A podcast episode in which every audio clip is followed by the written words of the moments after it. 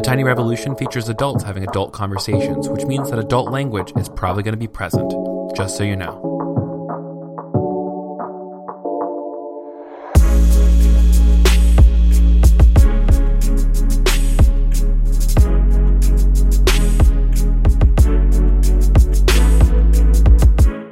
Hey there, you're listening to A Tiny Revolution, a podcast about ordinary people living revolutionary lives. My name is Kevin Garcia. Welcome to another episode. I am pumped, as per usual, that you're here.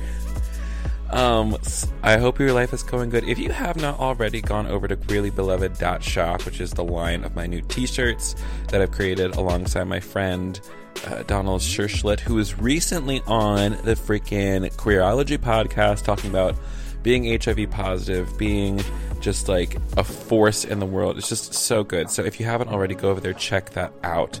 Um, it's gonna be really. It's just a fantastic conversation. Um, anyways, the t-shirts are out now. We're placing our first order. Orders are going to be start shipping the first week in March. So if you're a Kickstarter backer, just be on the lookout for that. Or if you're somebody who just really wants to like purchase a new shirt or something cute like that, go ahead and do that. Everything will be shipping the first week in March. I can't freaking wait. It's gonna be so good, you guys. I'm gonna be up next month. I'm gonna be in Rochester, New York at Artisan Church on the 17th, which is St. Patrick's Day. That's March 17th. And I'm gonna be preaching and possibly doing a little bit of music stuff. Not quite sure yet. I need to talk to my friend Anna. Text me, um, call me. We should figure that out. Um, anyways, i am just so stoked to be there. So you should join me up there if you are able. Today on the podcast, I am so excited to be sharing my conversation with the pastor Lenny Duncan. Pastor Lenny Duncan is a follower of Jesus Christ and is in a passionate love affair with grace. In March 2018, he was issued uh, he was issued a call to serve the people of East New York at Jehu's table from the Metro New York Synod of the Evangelical Lutheran Church in America as a mission developer, also known as a church planter.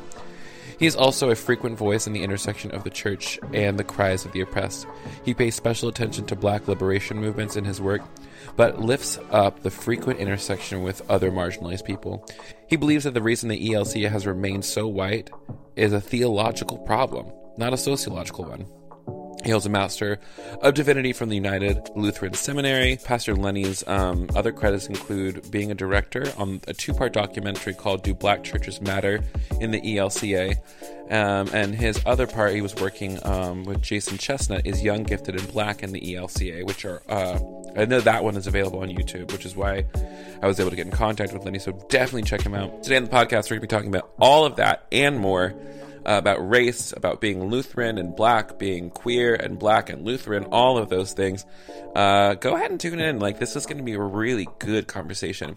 And just a note about the recording I was in. Um, I was in Detroit and happened to be at the Creating Change conference. We were having this conversation.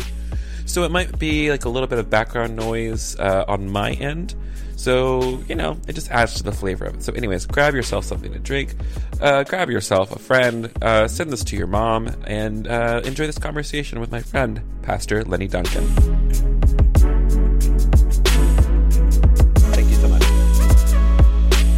So, my name is Lenny Duncan, and I'm an ordained minister of Word and Sacrament in the ELCA, or a pastor. I'm a church planter in Brooklyn, New York.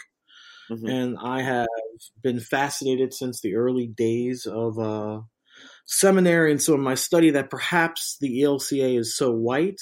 Um, the problem is not a sociological problem, that perhaps that problem is a theological problem.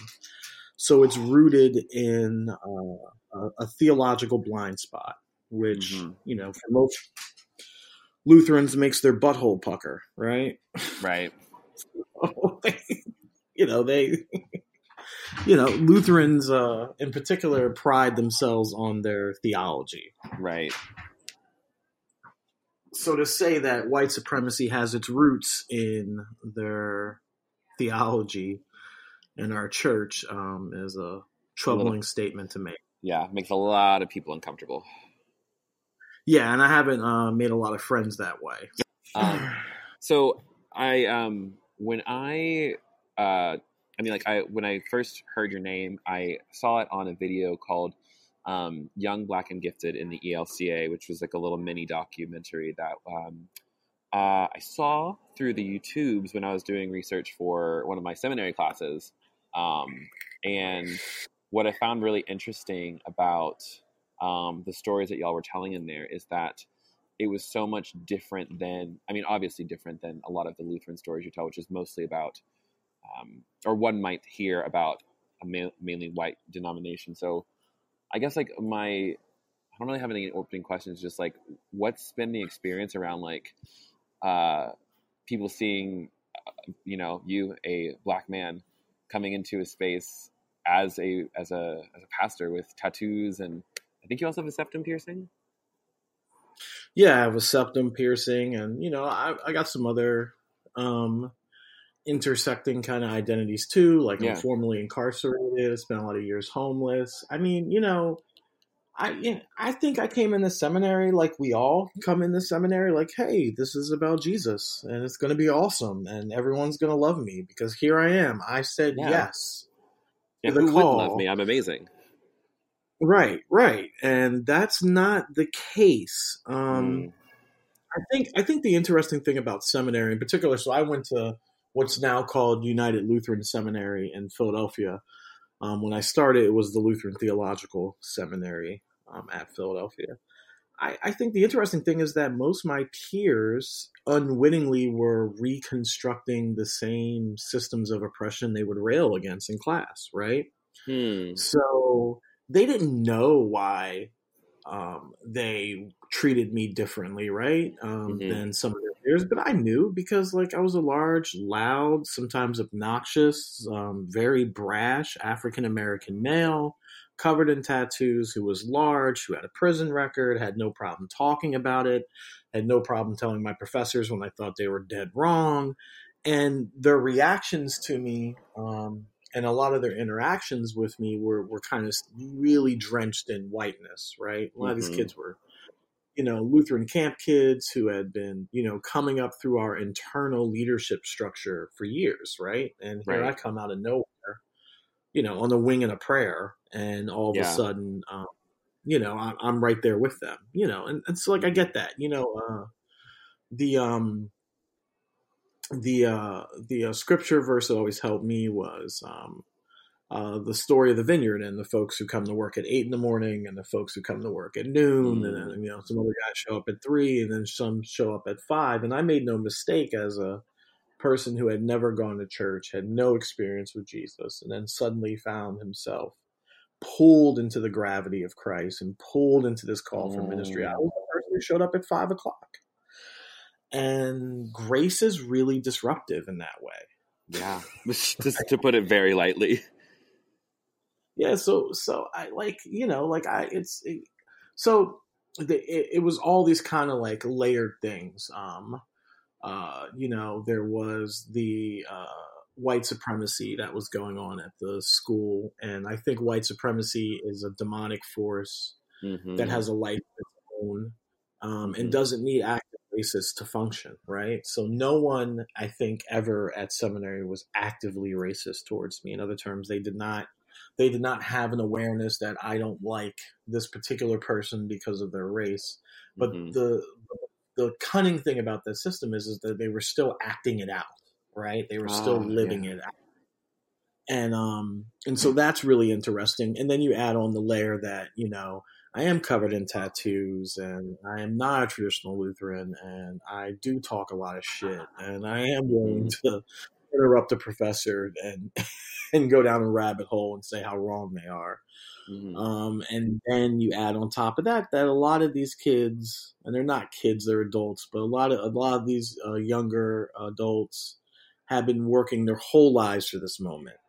Mm-hmm. You know, and I was mm. someone who just kind of showed up, you know, and so um, th- there's a lot to it, right? Um, mm-hmm. all that aside, my experiences were very different. My experiences were steeped in, in whiteness. My experiences were that I had to be smarter, better, faster, more well prepared, and done mm-hmm. before everyone else.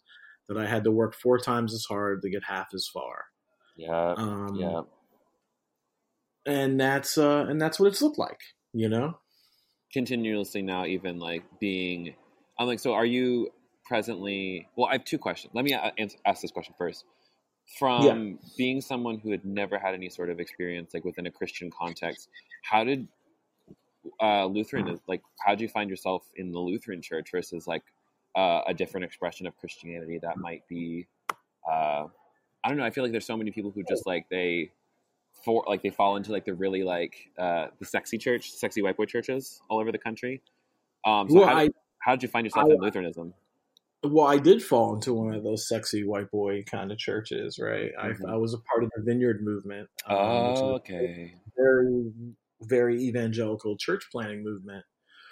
Um, and that's mostly because, you know, early on in my Christian walk, I didn't want, you know, I'm also in long term recovery. And, hmm uh, you know, don't know if you've ever been to a 12 step meeting, but no one's really talking about Jesus nowadays. And so I would, sneak, I would sneak off to church like I was drinking still and so like I didn't really, I didn't really have a church home. You know, I would just show up somewhere, and it didn't matter if it was Catholic, Methodist, or e- evangelical, or or or even if they Yeah. didn't describe themselves that way. Wherever I sat down, I would sing the songs off key. I would sit up front. I would make fits and jump around. I dropped ten percent of whatever I made that week into the basket, and sometimes I wouldn't even say hi to the pastor. I'd just leave and as I started to get more, um, as me and my partner got together and we started to focus more on what a family might look like, we chose the Vineyard Church because they had they had um, Saturday night worship, and she was waitressing at the time. I mean, that was that was the only thing they they had worship that worked.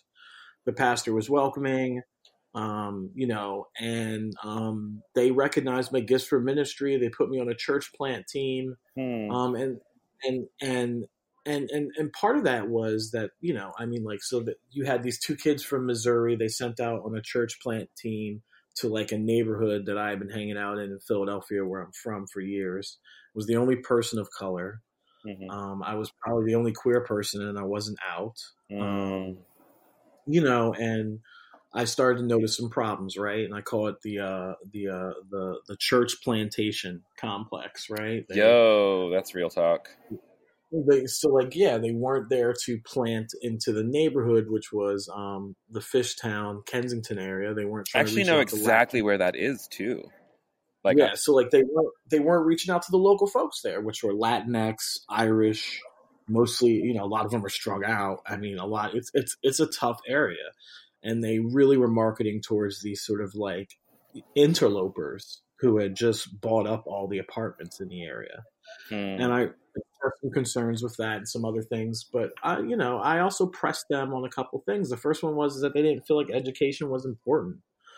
Um, that I should just go to the Vineyard Institute, and you know, my reply to that was is uh, I wouldn't let a doctor who had never gone to school operate on me, and I think this is just as important, if not more. uh-huh. um, amen to that. Yeah, so I thought that was a little difficult um, um, to to wrap my head around, and then I really pushed them on like where they stood with LGBTQIA people, um, because I had experienced, you know, um, God in the face of folks like that, and I was in a very heteronormative marriage, so there was really no reason for me to speak up. There was, you know, my back wasn't up against the wall.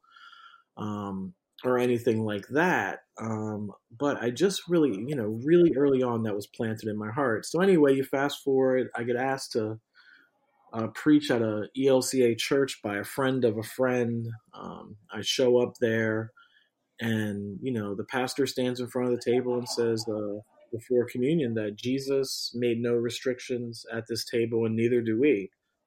And I was blown away. Yeah. I had never been at a church where, you know, I wasn't going to have to have a friendly chat about my theology with the pastor, right? Friendly in quotes. Mhm. um, you mean an interrogation? Yeah, right. Um, that I wouldn't have to be a member, right? That I wouldn't have to prove that I was baptized. That I wouldn't have to, you know, just just come up. The table of grace is wide open. I mean, that shit blew my mind. Mm. and it was a, it was a pastor um, who became my home pastor, Reverend Tim Johansson at Temple Lutheran Church in Havertown, and um, you know it was amazing, you know. And Tim met me, you know, for a year for lunch, like every Wednesday, talked to me like a peer and an equal, never belittled my theology or the fact I was still kind of going to this Vineyard Church on and off, and um, it he, you know, he slowly won me to uh to to the to the ELCA, and you know, like all church nerds, I uh, read all every social statement they put out, all their theological stuff. Right. Um, and I just fell in love with the ELCA, and no one in the room looked like me. You know, like no one. No, there was no, there was no one even close to where I was coming from. Yet they accepted me. Uh, with in less than two years, they lifted me up for uh, uh, ordination, and the rest has sort of happened since then. Right. That's awesome. And I, I like. Um, do you know the lovely Reverend Demi Kegler? Yes, I do. Um, so we have this running joke that she and I, um, that she's been trying to make me become a Lutheran since she met me. Um, right. and it is honestly, it was the same thing for me. Like when I, uh, I learned what communion really meant from Lutherans, and it's like the one thing that just like I'm still in awe over is that exact thing of just like it doesn't matter who you are, what you are, where you are. Like this this table was set for you, and I remember very specifically like a Lutheran pastor at like a Pulse memorial service, like handing me the bread and the cup and looking me in the eyes and saying, "This is for you." And Yeah. like that was just It- like, it's a revolutionary statement. it's it's powerful and um, i think it's the best thing the lutheran church has going for it and in a lot of ways um, it's also the great equalizer right i Mhm. can preach a shitty sermon I yeah, could, I could really i could really you know uh, i could really mail it in i could mess up you know the liturgy i could do a lot of things right but Mhm. something happens at the table and yes, it's really what we're gathered around, right? And so, um, you know, that was one of the things I loved about the Lutheran Church. I love that there was enough protections um, Mhm. uh, from that kept the people safe from the pastor. You know, that they just weren't willing to lift me up and give me a church. That they were like, "No, buddy, you gotta take this psych exam, and we gotta do this criminal background check, and we gotta we, we gotta walk with you." You know, what, got to make sure that you're about- not a not a cray cray person. right and and and also like you know like that idea of i walk to the lutheran church and i say you know to the candidacy committee and the bishop and the synod and you know all those muckety mucks that i think i'm hearing a call from god. And what they say is cool. Well why don't we walk with you and listen together Mm. That's and so that good. idea that yeah that discernment happens in community right? Yes. it happens in community. I just can't stand up and say i'm called by god. Hmm Yeah, I think there's too many humans. I mean, I, I I fell into Pentecostalism in college for a little bit, and it was always like I knew that it was like I I sensed a call from God like to to go into ministry when I was like nine years old. So I always knew that, and then at every single turn, like I saw a uh, good term muckety mucks, so to speak. Yeah. Like just like this kid is 16 years old. Why is he leading a ministry? And like I am, Yeah. it was it's bonkers to me. Like in hindsight, I it's like, why did we let people do that? Why did why is our pastor? Why does he have a master's in economics and not theology? This is not okay. Well, and I think part of that comes from I mean there is a there is an institutional decay in mainline Protestantism that is undeniable. Um and I understand the um I understand part of what they're saying is that intellectualism can take us away from being close to the spirit. But not knowing who Jesus was and who he was talking to Mhm. and like and and what it sounded like to their ears when they heard it the first time that's scary Yeah, so so you know i i think there is a balance we can we can run in between those that's something that I will always struggle with. Like someone said, like we need, we need both Peter and Paul, and I'm like, well, they both still had like a baseline of education though, and they're still in. I mean, I work in evangelical circles, so that's always the fight that we're having is like uh, intellectualism, or just like any sort of like intellectual interest in the actual uh, workings, creation of uh, editing of the Bible, and how theology has evolved over time. It's like people just assume that like the church has always had you know four chord songs and a white worship leader like that's what like people just assume like Uh, yes, written in the King James version, the way God meant it. Amen. Amen. Um, and so, speaking of like just you know all the white things, you uh, have written your book that is coming out uh, summertime. Is that correct?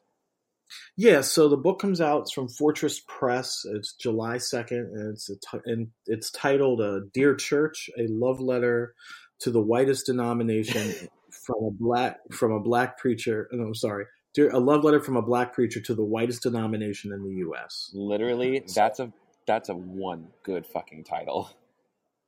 Yeah, it's a mouthful, right? So if you're looking for it on Amazon, it's up for pre-order. You can just uh, search "Dear Church" and Lenny Duncan. It comes up faster, less typing. Mm-hmm. But um, yeah. So I wrote. It's it's actually a funny story. Um, so I pitched, I cold pitched, and I can't believe they they, they came they got back to me. Um, but I, I cold, rock and roll, I, I cold, Congratulations. Thank you, thank you. And I cold submitted to Fortress, and you know, I'm I my entire career has been um uh uh um it's it's I'm just a bull in the china shop, right? I'm just trying to do what I want to do, and I just Yo, go out and do it, right? Same, same, same. So, Are you in Enneagram right, Eight by chance? Huh? Are you in Enneagram Eight by chance? Yes, I am. Same. That's what I knew I was yep. gonna like you, friend. Yeah. So eight with a seven wing, and uh, same. So so I um so you know I cold submitted and it was this memoir thing um, called the the trajectory of grace, which I'm still currently working on, and so like this memoir kind of thing, and um, I pitched it, and they they really wanted me as a writer, but then they got back to me and they were like. They were like, you know, like, hey, the memoir, we, we feel like right now it's a very saturated market. Uh, we would like for you to write a book about where you see the church going in the 21st century and I wrote back and said, you know, I'm a I'm a first call pastor. Like you're trying to make sure I have no friends ever again. Like I don't I don't want to. oh my god! But I got, you know what I mean? Like it, yeah, you know, because like if you say you say the real shit, people are not going to want to talk to you no more. Yeah, yeah, right. And and it's also like this idea of getting a, a speech from someone who's not as experienced as you, right? And so I, mm. I, I, yeah, I, I understood that you know that may not win me a whole lot of, of brownie points. And so I um but the, you know I said well you know just put together a a, a table of contents um, that you would want to write a book yeah. on that subject. And so I um and I had a blog series um um that I on a website I used to have called formerlyunchurched.com and uh I uh you know I wrote this series called Dear Church and um, right. so I said well maybe I'll base it off of that I um so I wrote this table of contents and like I just wrote this this uh group of things that like I I was so pissed, dude, that like they shot down my memoir. Like I was uh, like heart Yeah. I was like been there still so trying I, to get my memoir shopped around right now, so I get it. Right. So it hurt so bad I wrote this crazy table of contents where I was like, Oh, you want me to write a book about all the problems in the church? I'm gonna give you a fucking book. I'm gonna give you yeah. the book. And I Exactly. And so I sent it to them, and they got back to me the next day and said it's a go. Wow. and, then, and, and, then I had to write it.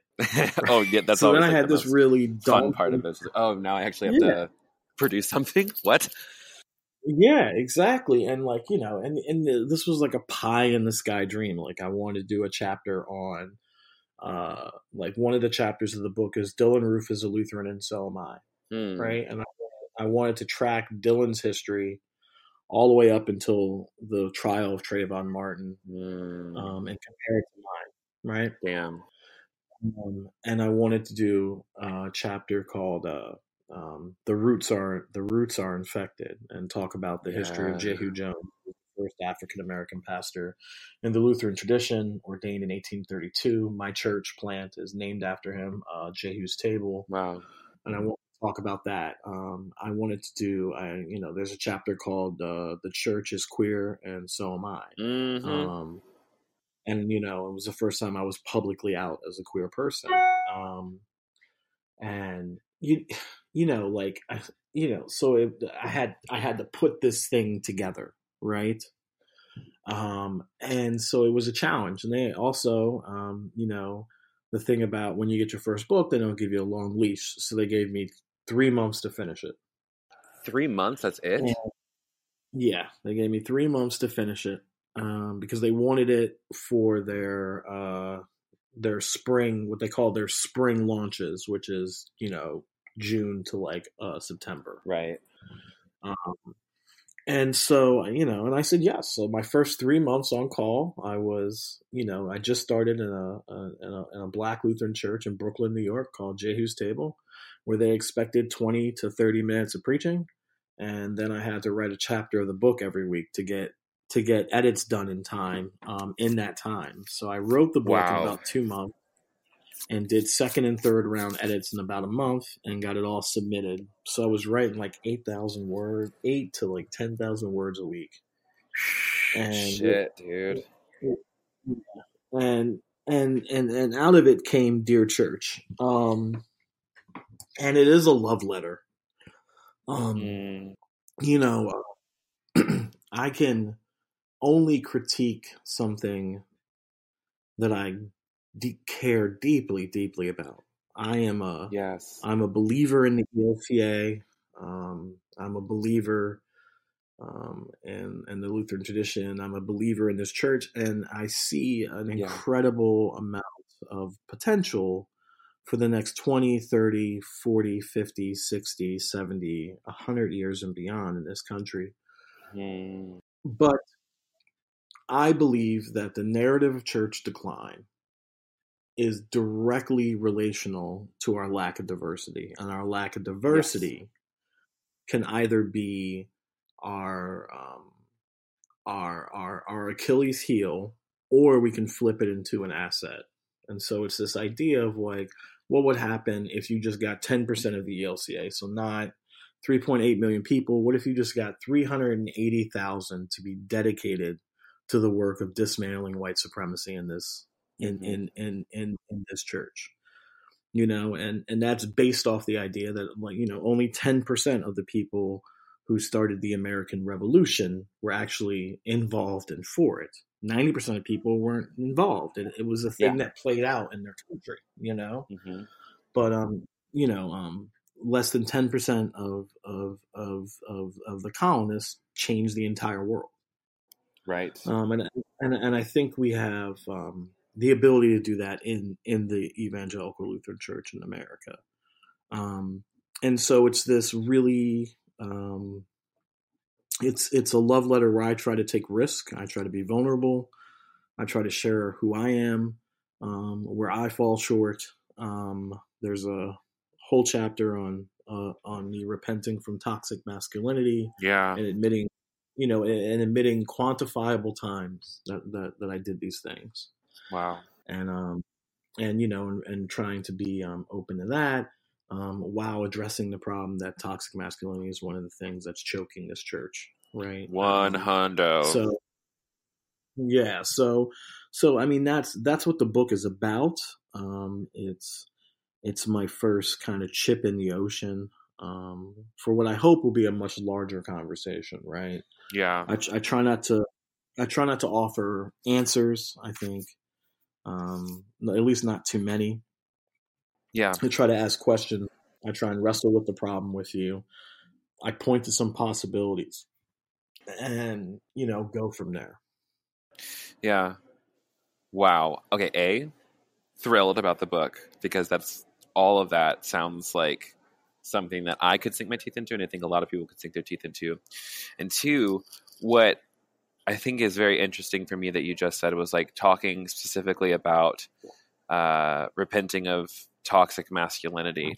And this is something that's come up in a few conversations with my friends around like having conversations around toxic masculinity and then also creating an example of like what healthy masculinity can look like. And then also asking the question like, you know, what even is masculinity in general versus femininity versus just being a human. So I wonder, like, if you, right. like, in your estimation, like, I know that we had we talk a whole lot. and this is putting you on the spot, I'm sure. But like, if in your estimation, what do you think that like a healthy masculinity looks like expressed in the world, and then also like a healthy masculinity expressed in the church from the pulpit, those sorts of things? Yeah, I, you know, for me, and and it actually comes this idea that I have around um, racial justice. Um, to be real honest with you, I think I I think that when it comes to these kind of conversations, I think white Protestantism is obsessed with the idea of reconciliation, right? Mm.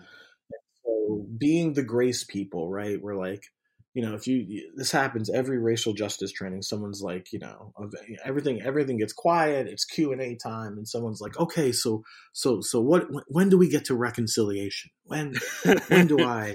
You know, when, when, do I when, do the when thing? can we fix yeah, right. When and can I assuage think, my guilt? Right. And I think um, toxic masculinity falls right in that. I think the proper cycle is repentance, reparations, reconciliation, if the aggrieved party wants to have it. In that order so, and not before. Yeah. And so I think that particularly men in the ELCA. You know, as a black man, I make no mistake that toxic masculinity is a part of black church culture. That women of color in this church, particularly black women, can wait mm. on the average to to three to like seven years. It's some crazy number in the ELCA, and yet I was handed a church before I even left um, seminary. Right. Yeah. And I know a lot of that's male privilege, right? I mm-hmm. I, I, I make no mistake about that.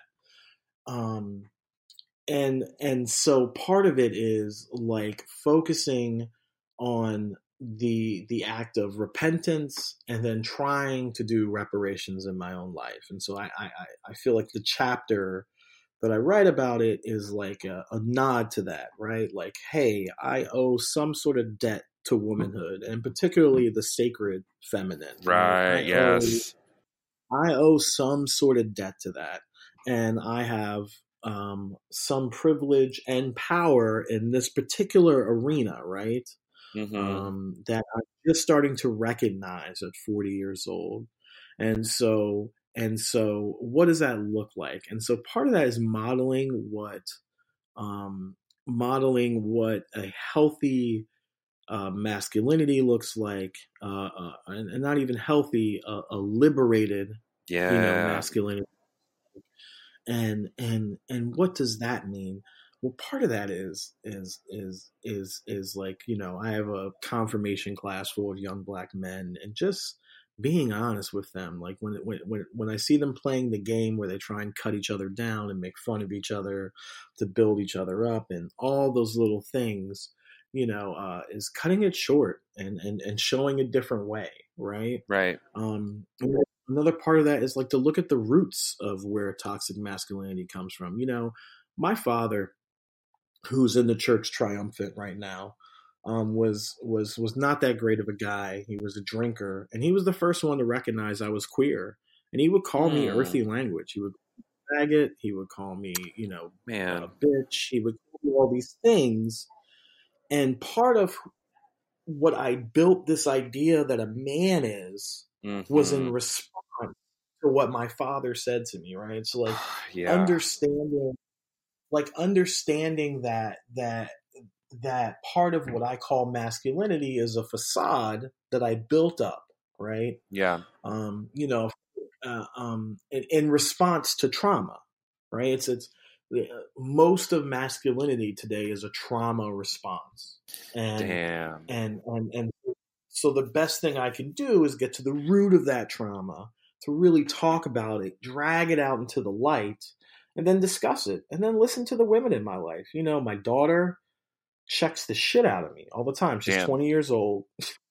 and she checks me all the time because there'll be little things I say and do you know, um, that I don't even notice. You know, one of the things right. that she's been harping on lately is that, like, you know, I'll say, you know, she has really she has really great taste in music. She's really funny, right? Mm-hmm. And and and one of the things I'll say is she gets that from me, but but that's not true. She ah. she developed that ah. herself, right? Right, so, right, right, so, right. So so what masculinity tells me is that my daughter doesn't even own parts of her personhood. Those are mine. Mm. That's insane right? But I don't even notice that, right? I, you know, I just say it, right? I just say it. Yeah. Um, uh, I just got back from a vacation uh, with my wife, and as we're getting on the plane in uh, St. Croix, and it's like a crazy airport. You walk across the runway and walk up the steps to get on the plane. You know, it's like an Mhm. island airport. hmm And some little like you know older cisgender white dude like like like shouldered her and to like rush to get you know two seats behind us, right? Hmm. And um, you know, I said, "Well, I'm going to say something to him." You know what I mean? Like, you know, I was like, you know, this guy, Mhm. you know, like I'm, I was like, "Which guy? Guy in red? Go talk to him and tell him, you know, why don't you apologize to my wife?" And my Mhm. wife looked at me and said, "Why?" She's like, "I don't need you to do that. I didn't ask you to do that." Right? And and that didn't even occur to me that like she has her own way of navigating in the world, right? Yeah, and yeah, it yeah. wasn't and and that she doesn't need me to protect her and and and what she said um and what she said to me she was like he's just another asshole like why why why would you even say anything to him Mhm. Yeah. know? and I also think that like that plus like our personality dispositions uh being eights, like we want to defend and we want to be right and like there but yeah, I think that has a lot to do with just that idea of like this is what it means to be masculine is to be strong is to be able to Mhm. stand up for my people um when they don't they can stand up for themselves and a lot of times when we don't even recognize that we're just kind of perpetuating a cycle of assholery sometimes. yeah At least I'll say I'll speak for Yeah, myself no. in that. no i mean and and and you know as i undress this stuff um you know it's it uh, it's it's like a you know uh, i think I think uh, Reverend Bolz-Weber said it best one time. She said it's like a box of tissues, right? You just Mm, as you pull one thing out, you you you know you, there's another one and another one, and and so um, part of it was was was talking about that stuff. I think a lot of um, I think white supremacy um, is the grandfather demon, mhm. and, and all its all, all its descendants are homophobia, transphobia, uh, toxic masculinity, um, uh, patriarchy, capitalism. And so in the book, I mostly address white supremacy, but you have to address these other things Of because course. they're so intersectionally tied together, right? And they have such a, an effect on the church. Mm. Are you still there? Yeah, I am. Oh, sorry. It went quiet. I think it cut off a little bit on your end. I was like, wait, are you still there? Um, yeah, co-sign and agree on all of those. I stand in agreement, as we say in Pentecostal landism. Stand and agree with you in that. I stand in agreement with that. Um, that's fat. That's so good. That's so good. What I, what I love about, um, deconstruct. I think there's like a lot of people think that. I mean, like at least like, I'll t- I think about like my brothers. I'm the third of four sons, and the the differences in way like we looks like I'm like you know pretty femme, and I'm p- totally fine with it now. Um, to the point where like I'm now not afraid to be femme in front of my brothers who are like dudes, like very dudes, dudes. And Right. we, um, you know, our father was Mexican, and so with, uh, with that, like there was like, and he and he was military on top of that. So like when you were a lot of machismo, a lot of machismo huevos, girl, huevos. girl, so much like as I, antennas huevos. one of us, Yeah, you know what I mean? Like, yeah, Yeah. no, I know. Yeah, but go ahead. I'm sorry. No, you're good. Um, but like when my um, when I I remember like very, I think my father like similarly to yours possibly my father recognized early on that like I was the odd child out of everybody because I was, you know, a flamboyant kid from like the time I was a child. Like it was just it was there. It was like sky is green or sky is blue, grass is green. Kevin's definitely a queer. Um, right. and he like he would do things just like hey do you want to go out and like throw it was it was really subtle things here and there about like you know being more physically active instead of going to like a theater or choir rehearsal or do you want to go throw the ball around i have no hand-eye coordination i'm i am it, it was so hard for my dad to learn how to love this child and he would often Right. and he often expressed it in a certain way. So as I was trying to rid myself of my homosexuality, like I had this very skewed ver- version of like what it meant to be a man, and it included like the way I treated women, and also like when you're trying to be like a quote unquote live into biblical manhood, whatever that means. Um, it's like I'm so good at honoring women's bodies because I don't idolize them and I don't objectify them and I don't want to have sex with them um, until I'm married, Right. of course. So it's just it perpetuated this like th- feeling of like always never being good enough, and even now being out, like that same kind of toxic masculinity within uh, queer queer spaces is like just as prevalent because I even recognize like when I go to queer conferences or queer spaces, I think about how I'm presenting myself. Like, do I want to wear a lip color? Do I want to have my nails painted? Because the really attractive guy I might want to try and say something to might not be into a femme guy.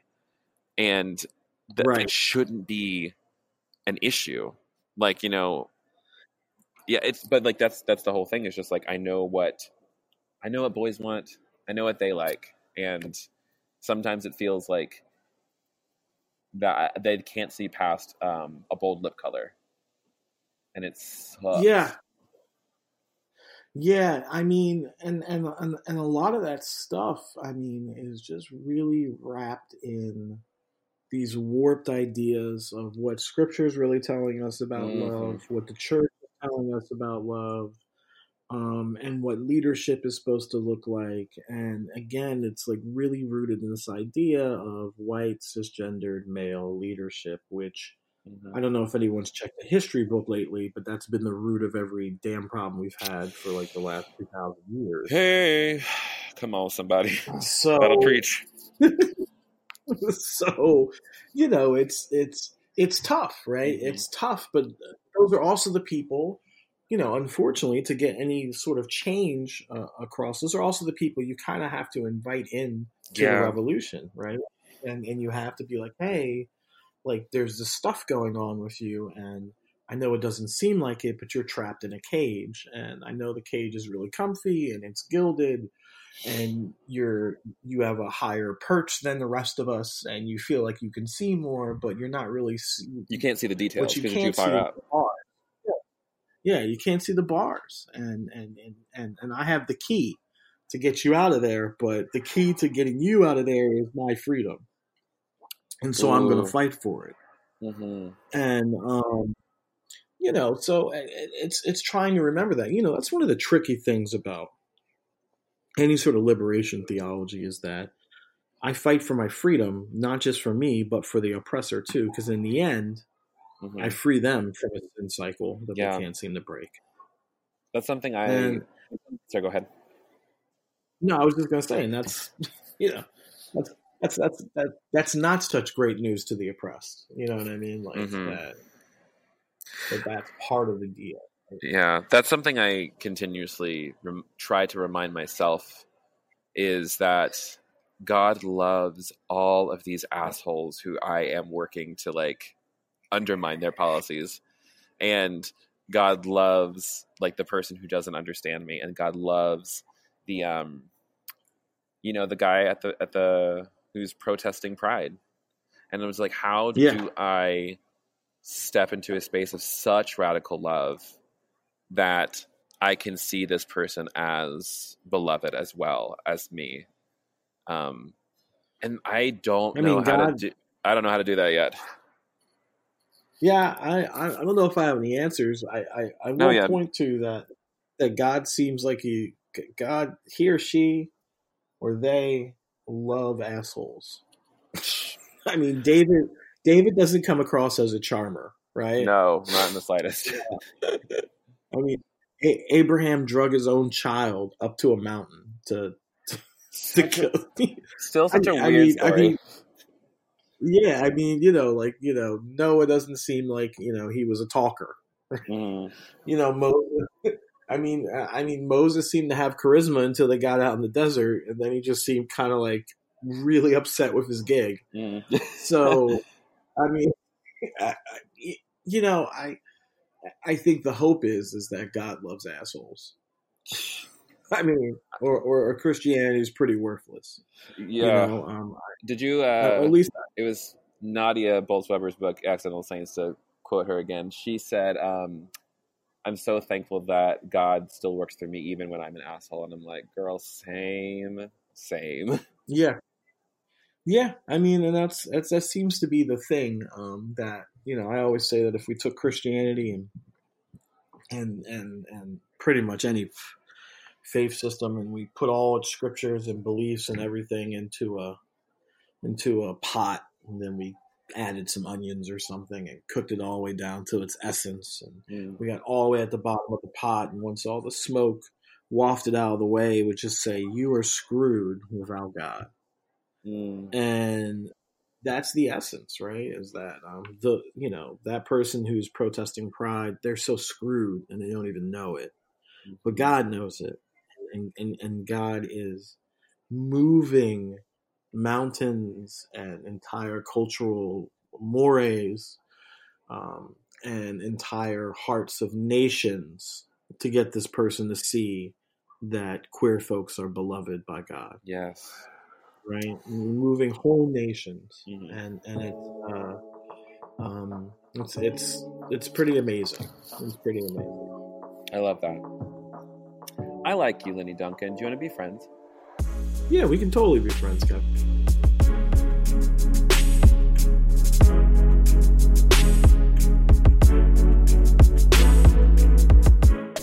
That was my conversation with Pastor Lenny Duncan. You can follow him across social media at Lenny A. Duncan and on find more about him on his website, lennyduncan.com. My good friend Lenny, you are just thanks for being on the show today. I really enjoyed it. A Tiny Revolution is supported by 140 amazing people on Patreon. If you don't know what Patreon is, it is the easiest way for you to support creatives in your life that are making the content that matters. So if you thought this conversation was dope, if you like the YouTube videos I'm putting out, if you like any of the blogs that I've put out in the past or anything else related to queer stuff and Jesus, I would love for you to become a supporting partner. There's great perks associated with that, including becoming a part of a really amazing Slack channel community. Um, uh, there's extra content that's going out very soon. There are T-shirts involved, especially now that I've like revamped uh, my T-shirt line. That's going to be even more dope than it was before, Barbara. So why don't you go ahead and head over to patreon.com slash the Kevin Garcia, uh, figure out what it means to be a supporting partner, pick a tier, and join in on the queer future, baby. What are you waiting for? Another great way for you to support this podcast is for, for you to leave a review. It's really, really simple. When whatever podcast app you're listening to it, preferably iTunes, only because like it's the most widely used podcast app by people. Um, you know, you just leave a little five star review and say, "Oh my God, it's so great! I love this podcast. Everyone should listen to it. God is a woman." And then that would be super helpful. So if you haven't done that already, I would love for you to just uh, be a pal, be a friend, do that. Um, uh, as per usual, you can follow me across social media at the Kevin Garcia. Check out my ebook. Check out my YouTube channel. If you haven't, also there's been a huge uptick in my YouTube subscribers. It's really cool. So if you haven't subscribed to my YouTube channel, you can go to uh, you can go do that from my blog, thekevingarcia.com. Thank you so much for listening to this episode, and until next time, make sure that you call your therapist, take your medication, drink some water, eat something delicious, move your body, make dinner for somebody. Like I know you could go out on the town and like maybe spend like forty dollars on a dinner, but like what if you just got two really you know, two really big chicken breasts and you marinated them with like lime and garlic for a couple hours and then roasted them in the pan and then you put them in the oven for 20 minutes at 425 and then you have the most delicious lime garlic chicken ever and you barely had to do anything to it. Man, wouldn't that be something? And you wouldn't have to spend $40. It would only be like 10. That's like 25% of the original cost. I'm going to stop doing math right now. I love you so much. Thank you for listening. And uh, this has been another episode of A Tiny Revolution. My name is Kevin, and I love you. I'll talk to you next time. Bye.